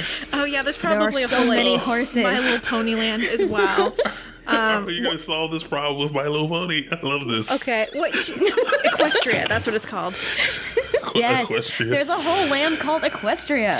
so And some of basically those can even fly. Salvinia starts talking about like uh, so if you want to spend time with horses, the most appropriate thing to do is to go down and visit Equestria or Black Beauty Island and and so she's going to start describing all of these places and that's the appropriate way to get horses and hang out with horses without getting into trouble. And so I give you these authors and you'll do that for me? I can go to these places? certainly can go to these places. A quick question out of character. Um, is Yep. it hard to get to? Are different places hard to get to? Is it kind of like an issue of like this entity was maybe just trapped in their own genre and just didn't know these other places existed? I mean, it's it's more of the that there are so many different genre and stories that no one entity would know all of them. So they probably know the adjacent genres ah, more okay. actively than they would know something that's very different. Sure. Okay. So in that case, Salvinia is going to say, yes, if you give us these authors, then we will give you a map to some places that have horses so you can go spend time with horses. But Freka's going to jump in and say, This is for visiting and for friendship. They need to stay in their homes just like you need to stay in your home. So please make sure that you respect their boundaries and their wishes, but they will be excellent horse friends and you'll get to see new places. But I, I get to keep the Kingsmen, though, right? They make very good horses. They do make good horses.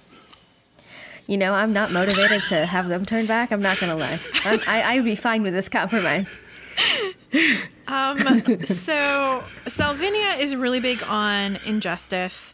And so Salvinia says, while they're in horse form, they're trapped in their nightmares, right? Like they're Yes.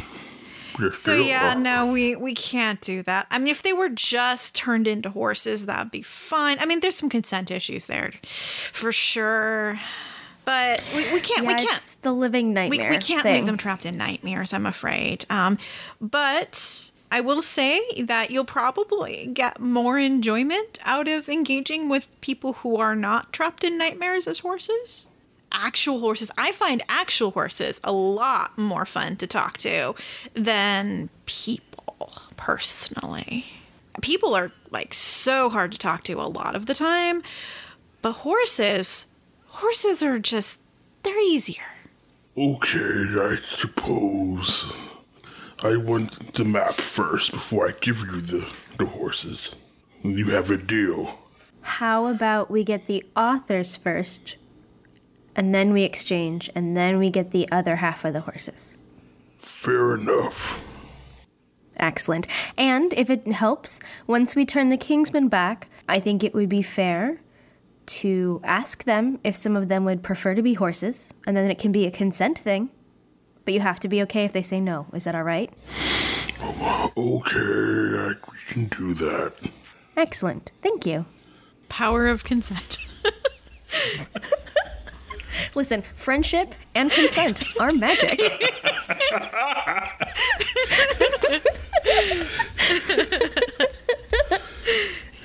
All right, so I pull out a map from one of my many magical pockets and I hand it over. Well, are you still a horse? Uh, I'm still a horse. Yeah, yeah. Cool. I mean, so I have it I open feel like and that's I helping you, me win this conversation.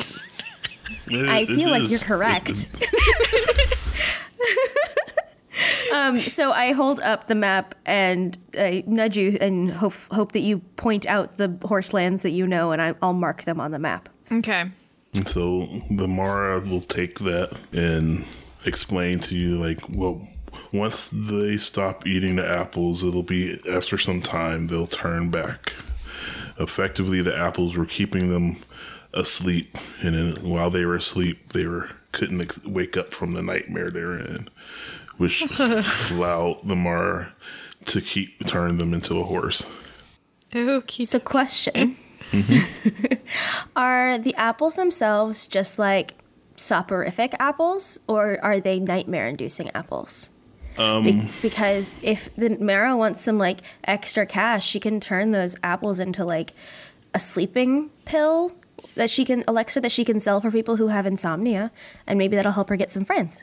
They're they're not in and of themselves nightmare inducing, other than Okay. where they grow at. at.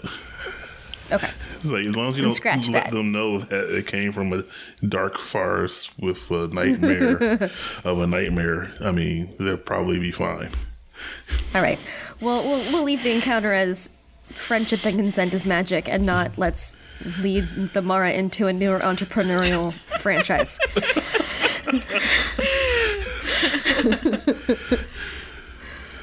All right, so you uh, get what you set out to accomplish, and you resolve the the case of the missing authors. Indeed. I mean, the epilogue can be that after all this was over, you like started a lucrative sleeping, like w- restful sleep. Apple business.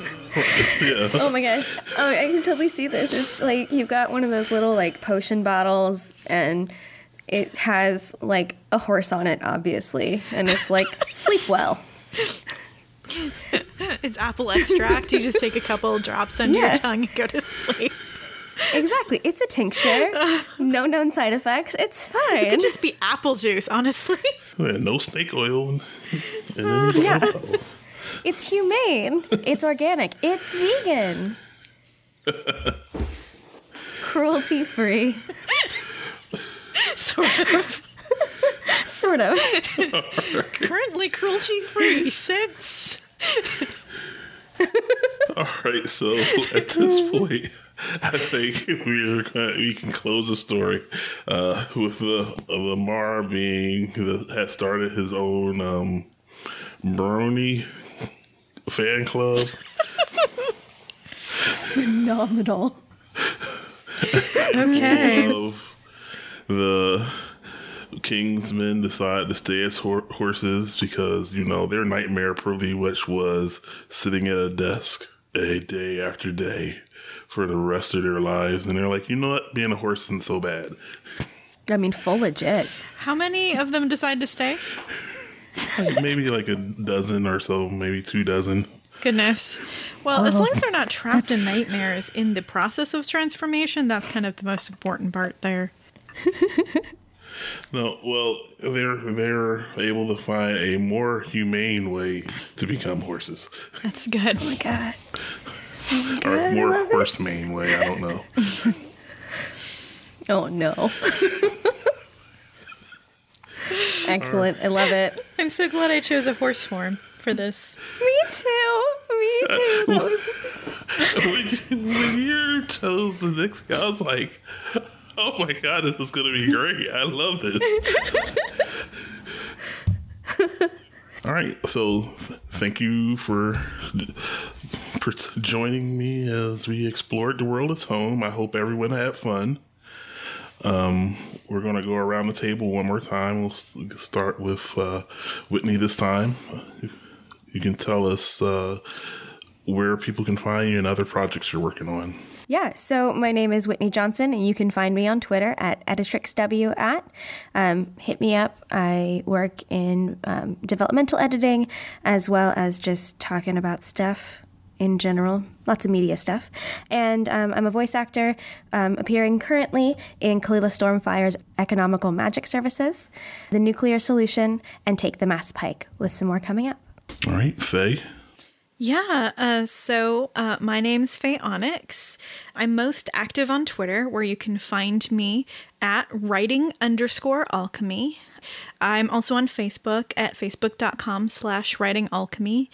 And the main place to find all of my creative work is writingalchemy.net. I have my own podcast. It's a actual play podcast where we play various kind of one shots and shorter games and basically it's um, people with disabilities chronic illnesses and divergent minds playing characters who have disabilities chronic illnesses and divergent minds because uh, there's just not enough authentic representation of uh, disability out there uh, and disabled heroes. So that's what we're doing is we're making some some uh, disabled heroes I also have a whole bunch of resources uh, specifically around accessibility in tabletop role playing games. And I'm working on my own game system as well, which is um, a very kind of humorous rules light system called Magic Goes Awry. So you can uh, check out my website if you want to find out more about that. And I'm John. I was your GM for the evening. You can find me on Twitter as Sleepy S L E Y P Y. I am a player in on the podcast TRF podcast, and I play the character Dust, the superhero, on Heroes of Cipher. Thanks so much for having yeah, us. thank you Yeah. so much. Uh, this Thank a you for joining. I was really excited to run this game. I was, when I was selected, I was super happy. Well, it's super fun. Yeah. Gotta love playing a redeemed villain, and it was great playing with you both. yeah, it was an awesome setting and a great game.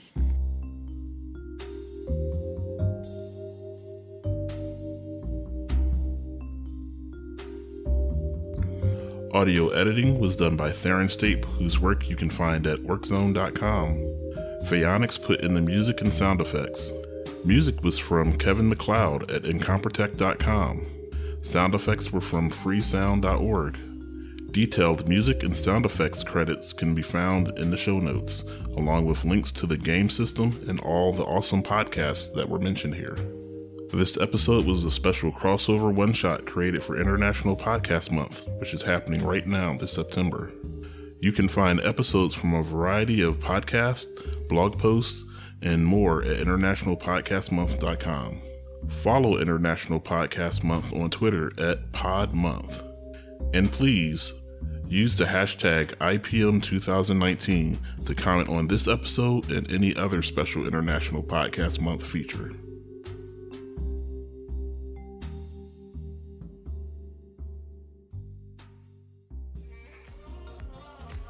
The intro and outro music for all IPM episodes is Morning Dew by Liquid and used under a Creative Commons license. The link is in the show notes. You can support International Podcast Month via Ko-fi or PayPal and by retweeting, sharing, and talking about the event using the IPM 2019 hashtag. Head on over to internationalpodcastmonth.com for the month long blog and information on the event. International Podcast Month, celebrating creators, sharing listeners.